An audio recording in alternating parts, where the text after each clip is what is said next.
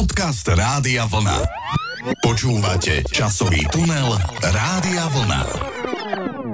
Milí poslucháči, milý pán kolega, vítam vás pri počúvaní nášho ďalšieho podcastu, v ktorom sa ja, Miki Michalčík a kolega Rado Kuric zamyslíme nad tým, aké seriály sme v minulosti sledovali na obrazovkách Československej televízie. Srdečne vás pozdravujem aj ja, no tak zamyslíme, trošku si tak zaspomíname, pretože tie seriály, niektoré sa dajú pozerať aj po rokoch a určite tí skôr narodení poslucháči a poslucháčky si to budú pamätať a oživia si tak spomienky, pretože sem tam na niektorých staniciach tieto seriály aj opakujú, takže pán kolega, poďme na ne. Treba najprv povedať, že e, seriály nie sú len fenoménom súčasnosti. Dnes sa síce na ne trošku nadáva aj v tých umeleckých kruhoch, že je to taká devalvácia hereckých a umeleckých hodnot. E, samozrejme, jedná sa o seriály, ktoré sú nekonečné, dlhé, na pokračovania, ktoré častokrát vtedy, keď vznikli, ešte ani nevedia, ako skončia, teda mám na mysli tých scenáristov.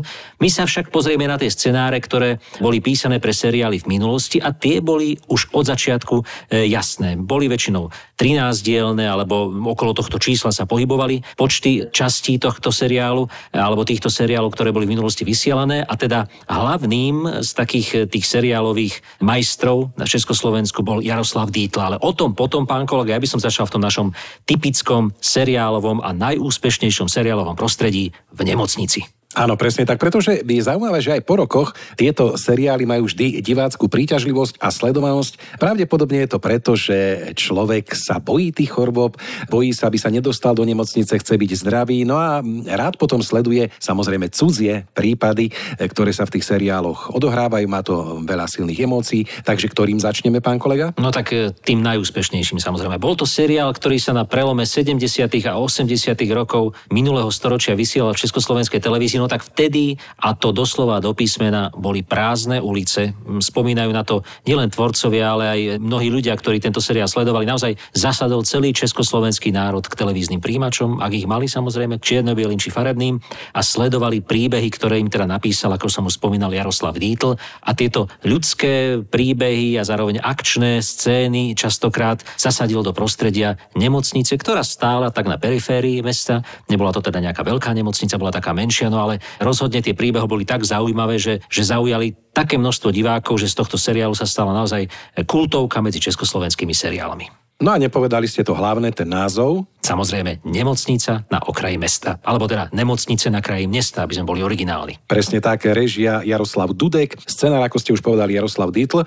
A čo je zaujímavé, že každý si pamätá tú postavu doktora alebo primára Sovu, ktorú stvárne Ladislav Chudík, ale neviem, či ste vedeli, milí poslucháči, poslucháčky, že najprv e, mal túto rolu stvárňovať dokonca Jan Tříska, no ktorý ale bohužiaľ z toho vzýšlo, z nejakých možno aj ideologických dôvodov. E, potom e, do tejto postavy prišiel Karol Heger, no ale ten e, počas natáčania umrel a nakoniec teda sa rozhodli pre Ladislava Chudíka, aj keď trošičku boli opatrní, predsa len, že dať Slováka teraz do tej postavy, ako to tí diváci príjmu, ako tam zapadne do toho scenára, ale ako potom Ladislav Chudík spomína, mal z toho dosť také nervy, ako by sa dal povedať, ale zvládol to a tá postava mu hádam priskla na celý život, že už čokoľvek iné natočil a urobil, tak vždy ho spájali len s tým primárom Sovom. Samozrejme boli tam aj iné skvelé herecké výkony Miloš Kopecký, Eliška Balcerová, Jozef Abraham a samozrejme medzi nimi tie vzťahy, ktoré sa prelínali. Naozaj veľmi kvalitne napísaný scenár a dá sa, myslím si, pozrieť aj v dnešných časoch. No určite.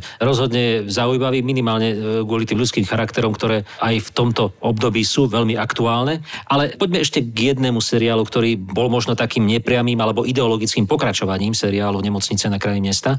A to bol seriál z roku 1984, seriál Sanitka, známa pesnička Môj čas je pouho pouhé prozatím a tento seriál trošku zdynamizoval svoj deň, pretože už teda neodohrával sa len na pozadí tých príbehov a statického miesta v tej nemocnici, ale teda jednalo sa o záchranárov, o saniťákov, ktorí cestovali, ktorí vyrážali ku svojim prípadom. Zaujímavá bola aj kamera, ktorú používali pri snímaní tohto seriálu. Keď sa na to niekedy pozriete v budúcnosti, tak si všimnite, že na rozdiel od tých typických štúdiových, bežných, tradičných záberov, ktoré sa používali, keď kamera stála umiestnená na statíve, no tak seriál Sanitka bol väčšinou nakrúcaný celý z tej ručnej kamery, ktorá bola neustále v pohybe, bola dynamická, nestabilizovaná, ako by sme dnes povedali, no a samozrejme aj ten dej bol dynamický. A samozrejme herci boli mimoriadne kvalitní. Áno, treba spomenúť režisára Jiřího Adamca, ktorý stál za celým týmto projektom. Scenár napísal Jiří Hubač a keď ste spomínali tú kameru, e, tak stál za ňou skvelý, skvelý kameraman mnohých seriálov a filmov Juraj Šajmovič. No a samozrejme treba spomenúť hlavné postavy, hlavne Jaromíra Hanzlíka napríklad, ktorý tam hral Jiří Bartoška, Ivanka Andrelová, skvelá česká herečka a mnohí, mnohí ďalší. Teraz keď si tak spätne niekedy pozerám ten seriál a porovnám s tými dnešnými sanitkami, tou záchrannou službou, tak e, na tú dobu sa to tvárilo, že je to najmodernejšie, čo máme. Áno, že to tak funguje v celom socialistickom bloku našom, ale pamätníci potom spomínajú niektorí tí e, sanitkári a záchranári, že to bolo trošičku tak hrané, že v tej realite to bolo samozrejme trošku odlišné, ale naozaj aj vďaka možno tomu scenáru Jiřího Hubača takisto veľmi, veľmi kvalitný seriál a dá sa na to pozrieť aj dnes. Tak ono aj v tom seriáli boli kritizované tie prvé sanitky, ktoré boli ešte v tých 50. a 60. rokoch využívané, keď potom prišla 1203 tak boli nadšení ľudia, aj keď samozrejme veľmi rýchlo morálne zastaral. No a asi najemotívnejšie chvíle obidvoch týchto seriáloch bolo, keď niekto zomieral, keď hlavný hrdina zomieral, doktor Štrozmajer a takisto v prípade teda sanitky to bol Jiří Bartoška, ktorý znázorňoval takého trošku rebelského záchranára. No ale rozhodne emotívnou bola aj hudba, ktorá je nezabudnutelná. A teraz si pustíme práve zvučku z nemocnice na kraji mesta.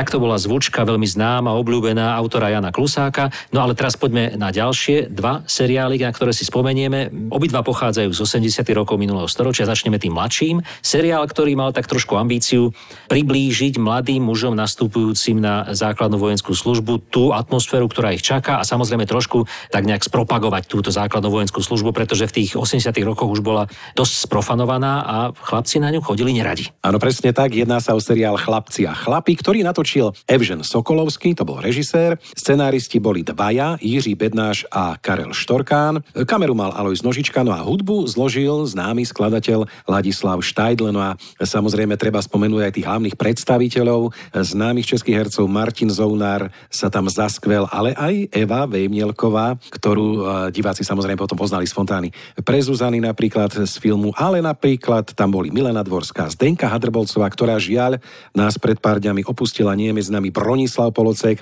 a mnohí, mnohí ďalší. A musím povedať, že mňa ten seriál veľmi oslovil, pretože pre mňa ako chlapca, dá sa povedať skoro už puberte, tak bol e, taký zaujímavý tým, čo všetko tam sa od tých vojakoch porozprávalo, čo sme videli. Samozrejme tiež určite to bolo na tú dobu prikreslené, bolo to trošku také idealizované, ale tie vzťahy zase medzi tými chlapcami, ktorí tam hrali, boli zaujímavé. A dokonca ja som sa niekde dočítal, že tí herci, ktorí hrali v tomto seriáli Chlapci a chlapi, mali o rok skrátenú vojenskú službu službu, pretože dovtedy sa chodilo na dva roky, ale tým, že oni točili tento seriál niečo vyše roka, tak ten jeden rok mali odpustené. No, ako keby absolvovali vojenskú službu. Bolo to dobre marketingovo pripravené. Iveta Bartošová naspievala úvodnú skladbu k tomuto seriálu. Všeobecne hovorí sa o tom, že tento seriál vznikol na objednávku a propagáciu armády, ubrancov a vlastne aj ten záver tomu nasvedčuje, pretože hlavný hrdina Tomáš, vzorný vojak, si svedomite plní všetky povinnosti a nakoniec, teda keď seriál končí, keď už teda by mal odísť do civilu, tak sa rozhodne stať sa profesionálnym vojakom. Tak ako inak by mal už skončiť takýto správny náborový seriál. Ale poďme k ďalšiemu, ten už nebude o náboroch, pretože školská dochádzka bola v tom čase u nás povinná, nebol dôvod, aby niekto robil nábor do školy, ale teda rozhodne o školskom a zo školského prostredia je seriál My všichni školou povinní z roku 1984.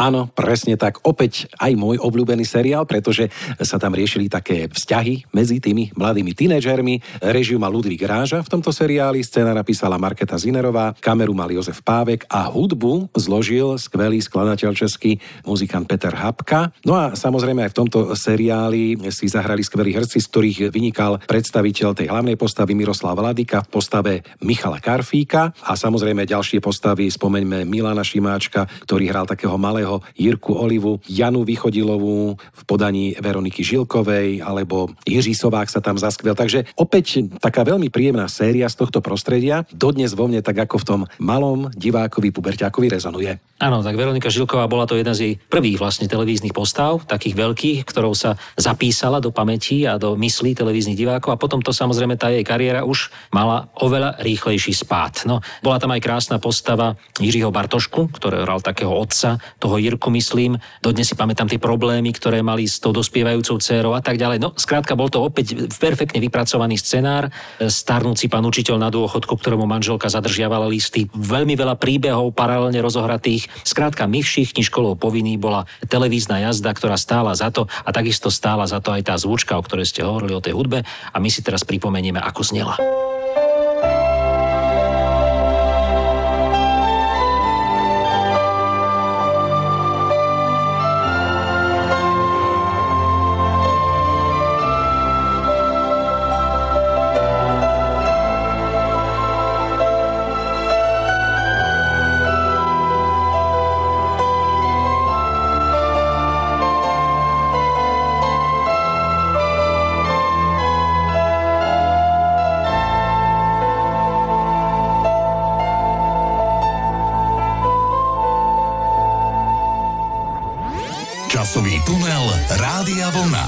Inak viete, čo je zaujímavé, pán kolega, keď spomíname na tieto seriály, že vlastne niektoré z tých názvov sa stali doslova takými kultovými, aj takými hláškami, ako napríklad už spomínaný seriál My všichni školou povinní. Koľkokrát sme si to povedali alebo zaspomínali pri nejakom stretnutí, áno, už či zo strednej školy alebo z vysokej školy, alebo ja neviem, nemocnica na okraji mesta. Keď vznikne e, niekedy takáto nemocnica niekde v nejakom meste, že naozaj na tom okraji, tak hneď to evokuje ten seriál. Takže má to aj takúto zaujímavú e, paralelu v tých našich životoch. Len teda nestretávame e, tú Veroniku Žilkovú v tom reálnom živote, ani toho doktora Sovu, ale iných doktorov, ale rovnako nestretávame ani pri studni stojaceho muža, ktorý v rukách drží so zúrivým výrazom sekeru a mávaňou. A to už teda mám na mysli tú známu scénu, studňovú scénu zo seriálu 30 prípadu majora Zemana z roku 1975 a to bola teda naozaj kriminálka, o ktorej sa dodnes hovorí, dodnes sa o nej diskutuje, pretože bola mimoriadne kontroverzná. Jedni hovoria, že to bola vyslovene kriminálna séria, iní hovoria, že to bol ideologický počin vlastne storočia československej televízii. V každom prípade treba povedať, že nech to bolo akokoľvek a samozrejme tej ideológie tam nebolo málo, tak filmár hospodársky a teda obsahovo bol tento seriál zvládnutý na jedničku. Áno, tak hovorí sa, že oni e, trošičku chceli polúčtiť tú štátnu bezpečnosť, aby v očiach verejnosti to nebrali tak nejak kontroverzne. No už neviem teda, kde je pravda, či sa aj vôbec dopátrame, ale treba spomenúť teda, že za režiu stál Jiří Sekvenc starší. Predlohu napísal e, Oldřich Železný, alebo teda podľa jeho poviedky, ako udáva história. No a scenár vypracovali Jiří Sekvenc starší, čo bol teda aj režisér, Vladimír Fiala a Jiří Svetozár Kupka. Zdeněk Liška urobil veľmi veľmi, veľmi e, krásnu hudbu, ktorá je asi neopakovateľná, nič také dynamickejšie a krajšie a zapamätateľnejšie sa asi od 30 e, prípadov Majora Zemana v tých našich končinách neurobilo, pretože je to naozaj hudba par excellence. No a pre Vladimíra Brabca, ktorý hral Majora Zemana, tak to bola naozaj životná, životná rola. No, e, spomíname si na tie časti niektoré tohto seriálu, kedy teda naozaj išlo ideologické veci. Pamätám si, že tam bol jeden, myslím, príbeh, ktorý riešil ten známy prípad e, pohybujúceho sa kríža, respektíve toho zázraku, ktorý sa mal udiať na fare u kňaza Toufara, ak sa nemýlim. Tento príbeh pripravili tak, aby bolo jasné, že to nebol teda zázrak, ale že to bolo zinscenované celé kontrarevolučnými živlami z Vatikánu, tak ako to vtedy v čase naozajstnej tejto udalosti prezentovala štátna bezpečnosť. Rovnako si pamätám, tie diely, kedy sa pojednávalo o západných agentoch fungujúcich u nás, o disente, ktorý fungoval v zahraničí a škodil socialistickému režimu. A rovnako si pamätám na tie scény, ktoré teda prezentovali tie známe máničky dlhovlase, tých muzikantov, ktorí spievali v seriáli tú známu pieseň Bič Boží, to bola tiež hudba Zdeňka Lišku. A zobrazovalo to všetkých vlastne dlhovlasých muzikantov ako užívateľov drog. To boli také tie zjednodušené, skratkovité vyjadrenia v tomto seriále, ktoré teda mali divákovi predstaviť, čo je vlastne u nás zlé a čo je u nás dobré, na koho strane je pravda a kto teda slúži zlu. No tak áno, tento seriál bol silne ideologicky podfarbený, napriek tomu sa dá ešte aj dnes pozrieť, aj keď s istým nadhľadom tak, aby sme tieto veci dokázali identifikovať. Ale vy ste spomínali, pán kolega, tú hudbu Zdeňka Lišku. Ja len spomeniem, že teda ona bola naozaj par ale nie preto, že tak dobre znela, ale ona bola naozaj mimoriadne komplikovaná. Ja si dovolím tvrdiť, že to bola až hudba, ktorá je na úrovni klasickej hudby. Tie kompozície sú mimoriadne komplikované, či už harmonicky alebo aj formálne. Ale taká zaujímavosť napríklad, že Zdeněk Liška nepísal len hudbu k televíznym seriálom vážneho charakteru, ale napríklad napísal aj hudbu k mnohým večerníčkom. My máme v archíve aj večerníček Meduška, takú krásnu animovanú rozprávačku a mnohí netušia, že práve aj k tejto rozprávke písal Zdeněk Liška hudbu. Ale my si teraz spomenieme na tú známu skladbu z Majora Zemana. To je nezabudnutelná kompozícia.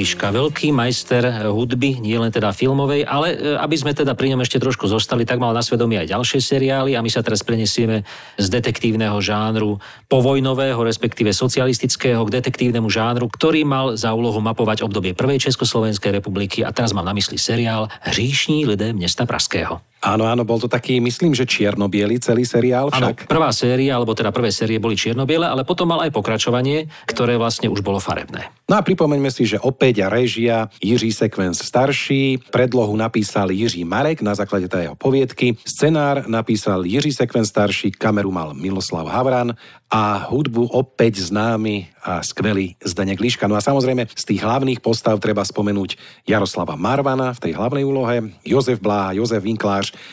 František Filipovský, také tie hviezdy, zožie napríklad Helena Ružičková, Ľuba Skořepová a mnohí, mnohí ďalší. A opäť e, tí ľudia, ktorí sa zaoberali tým obdobím, ako ste spomínali, tak si prišli na svoje. Priznám sa, ja som tento seriál veľmi nesledoval, skôr som mal radšej toho Majora Zemana a tie príbehy po roku 1948. No ale tak, e, pán kolega, prezrate, ak ste to teda vysledovali, čo ste mali na tomto vyšetrovateľovi, na týchto detektívkach alebo kriminálnych prípadoch rád? Tak už len to herecké obsadenie, ktoré ste vymenovali, bolo zárukou kvality, ale samozrejme tie príbehy z pražského podsvetia, ktoré e, mnohokrát boli založené na skutočných príbehoch, na skutočných záznamoch z vyšetrovacích spisov pražskej kriminálky z obdobia prvej Československej republiky, tak to ma vždy fascinovalo. Tá atmosféra, ktorá s tým súvisela, ten úplne iný priebeh deja, úplne iné veci vtedy ľudí trápili a úplne iné veci sa považovali za ťažké kriminálne prípady. A samozrejme aj to pátranie bolo iné, pretože vtedy každý četník vo svojom rajóne a každý kriminalista poznal už potenciálnych páchateľov, dokonca si s nimi os osobne rozumeli s niektorými a keď potom došlo k vyšetrovaniu, tak to boli častokrát veľmi priateľské rozhovory. No ale ako ste už spomenali, tento seriál bol vysielaný čierno potom v 80. rokoch bolo nakrútené voľné pokračovanie, ktoré som ja spomínal a to sa volalo Panoptikum mesta Pražského. Tam už teda Jaroslava Marvana, ktorý v tom čase už bol zosnulý, v úlohe Vacátka nahradil Jiří Adamíra ako policejní rada Korejs. No a teraz, pán kolega, keď sme pri tých detektívnych seriáloch, tak ak sme hovorili o tom, že boli nádherne spracované tie kriminálne prípady a vystihovali svoju dobu, v ktorej vznikli, no tak potom seriál Malý pitaval z veľkého mesta, ktorý dodnes sledujem a keď sa opakuje v televízii, vždy si ho pozriem odznovu, pretože je tak výborne nakrútený, má tak výborné herecké obsadenie a výborne zahraný, že e, si ho nikdy nenechám uísť. No tak možno je dobre napísaný, pretože ho písal opäť Jaroslav Dietl, hudbu zložil skvelý Ladislav Štajdl, no a režiu mal tiež nemenej slávny Jaroslav Dudek, režisér. Za kamerou bol Indřich Novotný, no a herecké obsadenie takisto skvelé Jiří Krampol napríklad, Ladislav Frej, starší Pavel Zedníček, Jozef Abraham, Svatopulk Skopal a mnohí, mnohí ďalší. No a keďže ste teda boli jeho priaznivcom, tak dajte niečo, na čo môžeme pospomínať s poslucháčmi. No tak mne sa vždy páčili tie príbehy, čo všetko teda kriminálka riešila v Prahe a v okolí, akým spôsobom sa teda dopátrala k tomu výsledku toho pátrania. Samozrejme, čo vtedy považovali za mimoriadne ťažké činy, ktorým sa bolo treba venovať, napríklad vykrádanie obchodov cez e, otvorené výkladné skrine, alebo krádež exotického vtáctva u chovateľov. Najťažším alebo takým najzávažnejším prípadom bolo vtedy ukradnutie časti nejakých prešlých liekov z lekárne, ktoré potom boli použité ako narkotika. Vtedy si pamätám takú tú scénu, kedy sa snažili zobraziť nadrogovaných mladých ľudí ľudí, ktorí tam len tak bezcielne blúdili, ležali v takej izbe. No čiže takéto detaily, ktoré sú pekné na tom seriále, takisto vyprofilované charaktery jednotlivých kriminalistov, ktoré tam boli. Bol tam mladý začínajúci kriminalista, ktorému sa vždy posmievali, pretože nevedel vyriešiť prípady, nakoniec sa mu to podarilo. Potom tam bol, už ste spomínali Jiřího Krampola, to bol taký frajíre, ktorý používal veľmi nekomfortné metódy na vyšetrovanie. A potom tam bol skúsený starý detektív, ktorý vždy si založil svoje okuliare a vedel presne, na koho sa obrátiť, pretože poznal celú galérku pražskú a tak ďalej a tak ďalej ďalej. Čiže skrátka spracovanie tohto príbehu sa mi veľmi páčilo, kamera, aj e, teda snímanie, ale samozrejme aj tá zvučka bola zaujímavá, už ste spomenuli, ale ja by som sa vrátil k tej zvučke, ktorú ste spomenuli predtým, už sme tu hovorili o Zdeňkovi Liškovi a hříšných lidech mesta Pražského a tu by som sa znovu vrátil k tejto zvučke, lebo to je zase iné zobrazenie toho, ako sa Zdeněk Liška pohral, napríklad e, s piesňami, ktoré boli e, typické pre kabarety Prvej republiky, ale teda v takom liškovskom prevedení.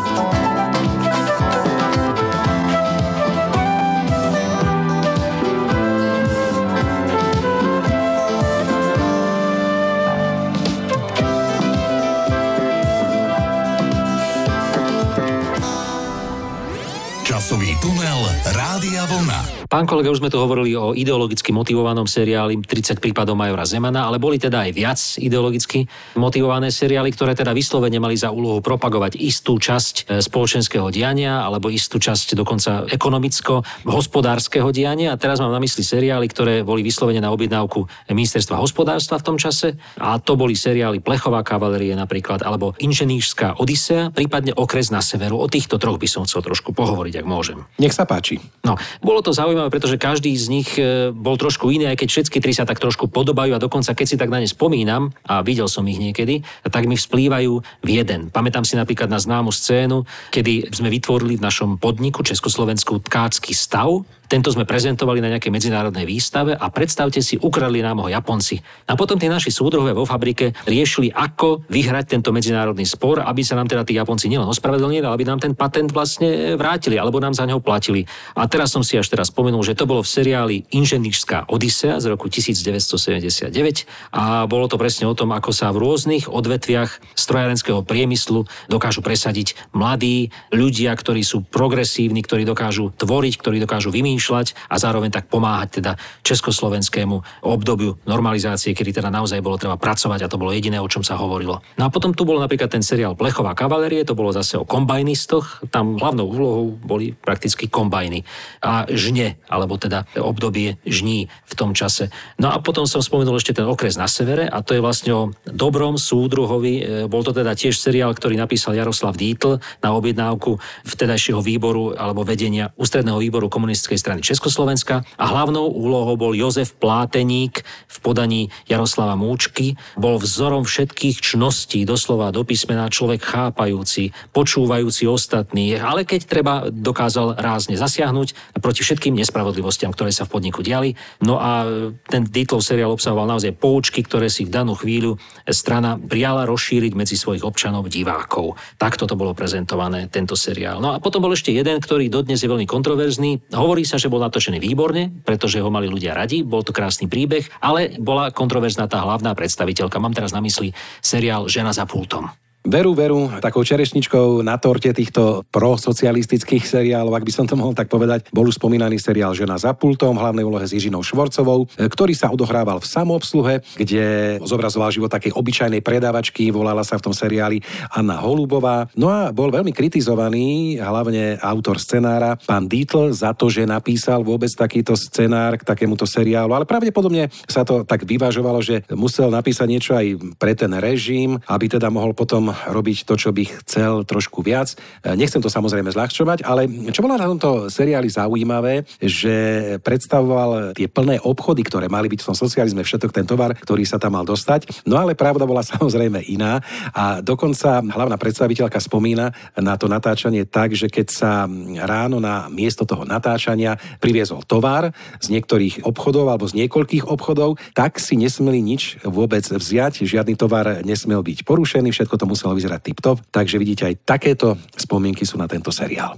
No a hlavne bolo treba divákovi ukázať, že hoci on chodí po obchodoch, ktoré majú prázdne regály, prázdne pulty, no také by boli takí uvedomili vedúci, ako bola vedúca tejto predajne, aj teda politicky a ideologicky, no tak by mohli byť tie pulty teoreticky plné. Ako to už samozrejme seriál nevysvetľuje. Ale bolo treba vytvoriť ten dojem samozrejme. Ale poďme sa vrátiť ešte k tomu seriálu Okres na severu. Odtiaľ by som vám chcel pustiť zvučku, mnohí si na ňu možno spomeniete. Ja ju púšťam práve preto, aby sme si pripomínali aj takúto menej známu zvučku a autorom hudby tejto zvučky je Otmar Macha.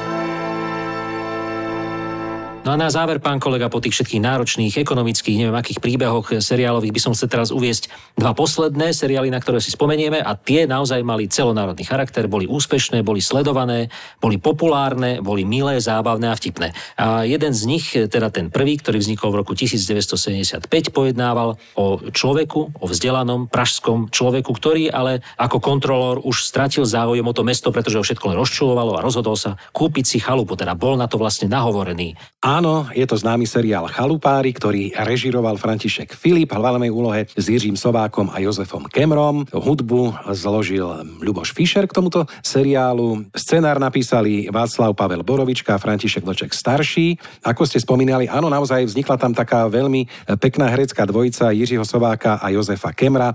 Obidvaja herci s absolútne odlišným temperamentom a možno aj preto sa to tak vzájomne krásne doplňalo v tých postavách, ktoré tam stvárňovali a malo to taký úspech, pretože bolo to ako plus a mínus, keď sa spojí a naozaj, naozaj vznikla takáto skvelá herecká e, teda seriálová dvojica. Áno, od začiatku to medzi nimi iskrilo, v seriáli negatívne, samozrejme v súkromí aj pozitívne, úplne odlišné charaktery. Tento známy cholerik, ktorý pricestoval teda na dedinu Evžen Huml, býval v chalupe, ktorý vlastne nechcel bývať, býval človekom, ktorého nemal rád, robil veci, ktoré nemal rád a robil ich tak krásne a tak nádherne, že nakoniec e, sa ukázal ako ten najefektívnejší a najlepší chalupár v dedine. No samozrejme prispela k tomu napríklad aj Žina Bohdalová, ktorá sa tam zaplietla medzi nich a tak ďalej a tak ďalej. Chalupáři, krásny seriál, no a jeden, ktorý naozaj naozaj zmenil teda nielen pohľad na e, gastronómiu v čase socializmu, ale ktorý zmenil pohľad aj na televízne vysielanie, pretože prvýkrát vlastne v histórii Československej televízie v roku 1984 bola použitá v rámci vysielania interaktivita divákov s tvorcami naživo vysielaného televízneho seriálu, kedy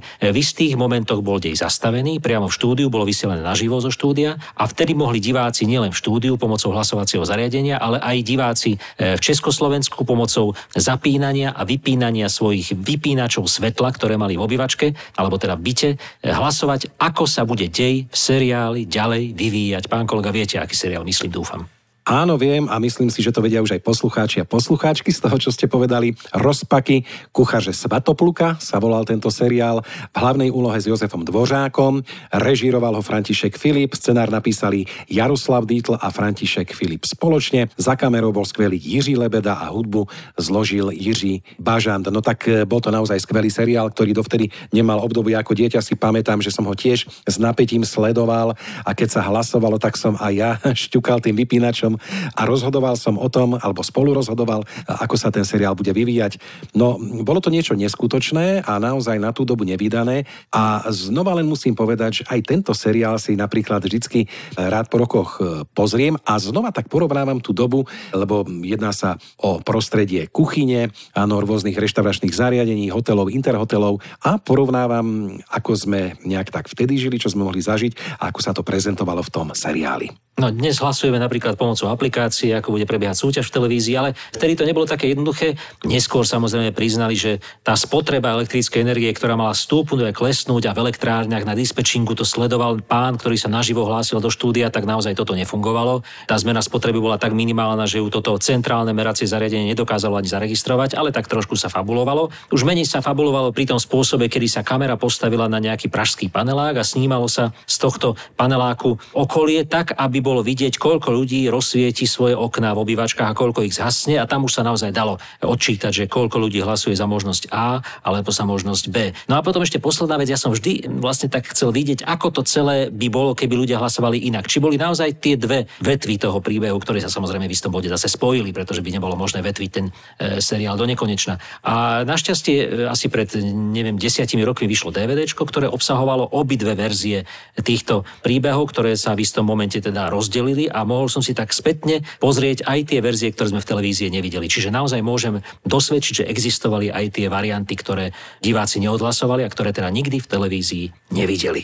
Pán kolega, ja si myslím, že máme seriálov pre dnešok dosť, že by sme mohli uzavrieť túto našu dnešnú tému, ale uzavrieme ju samozrejme hudbou, čo poviete. Áno, a skôr ako teda si pustíme tú záverečnú skladbu, tak možno ak ste si teraz s nami zaspomínali na nejaký taký seriál, tak keď pôjde v televízii, tak si ho pozrite, zaspomínajte spoločne s nami na tie príjemné niektoré teda okamihy z tých seriálov. Urobte si taký nejaký príjemný retro socialistický večer. Myslím si, že e, nebudete ľutovať a že určite budú aj niektorí z vás potešení. A ja teda pustím skladbu, ktorá pochádza zo seriálu Chalupáři, o ktorom sme pred chvíľočkou hovorili a zaujímavá je najmä preto, že ju naspieval Valdemar Matuška, když máš v chalúpe orchestrion. Bolo to o tom orchestrione, ktorý sa nachádzal v tej chalupe, ktorej bývali dvaja hlavní hrdinovia. No ale ešte zaujímavejšie na tejto skladbe je to, že keď v roku 1986 Valdemar Matuška emigroval do Ameriky, tak e, bol odstránený jeho hlas tejto zvučky. Ja som mal tú piesen strašne rád, vždy som sa tešil na tento seriál aj kvôli tejto zvučke a keď sa potom toto stalo, tak som bol ako šiestak e, na základnej škole nemilo prekvapený, čo môže spôsobiť vlastne emigrácia takéhoto známeho a populárneho človeka, že môže spôsobiť až to, že jeho hlas a spev zmizne z tak známej, notoricky známej televíznej zvučky. Všetci vedeli, že ju spieva Valdemar Matuška, všetci vedeli, že by tam mal byť ten hlas a možno, že súdrom to úplne nevyšlo, pretože vlastne ešte viac upozornili na to, že Valdemar Matuška je v nemilosti štátu a že emigroval. Takže síce ho nebolo počuť, ale každý si ho v tej hlave vedel domyslieť v tejto zvučke. Tak si ju teraz pripomeňme, vypočujme si ju a hlavne sa majte pekne pri sledovaní nášho ďalšieho seriálu, myslím teda náš podcast. Majte sa pekne a do počutia. Do počutia. Když máš v chalupě orchestrion, nevadí, že do ní fičí. Naráz přestanou zloby i schon, i ten kůl v plotě zasklíčí. Štěstí nekoupíš za milion a přece ti na dosah leží. Když máš v chalupě orchestrion, přeslechneš rád ty hodiny na věži, když máš v chalupě orchestrion, hned se ti dobře tam daří. Naráz přestanou zloby i shon, posedí mladí i staří. Štěstí nekoupíš za milion a přece ti na dosah leží. Když máš v chalupě orchestrion, přeslechneš rád i hodiny na věži. La, la,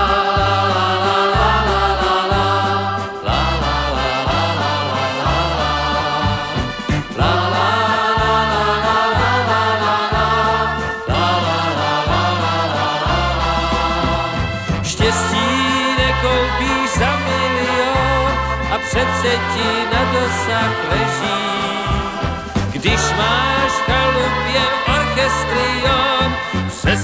Přeslechneš rád hodiny na věži. Když máš v chalupě orchestrion, nevnímáš, jak ten čas běží. Časový tunel Rádia Vlna.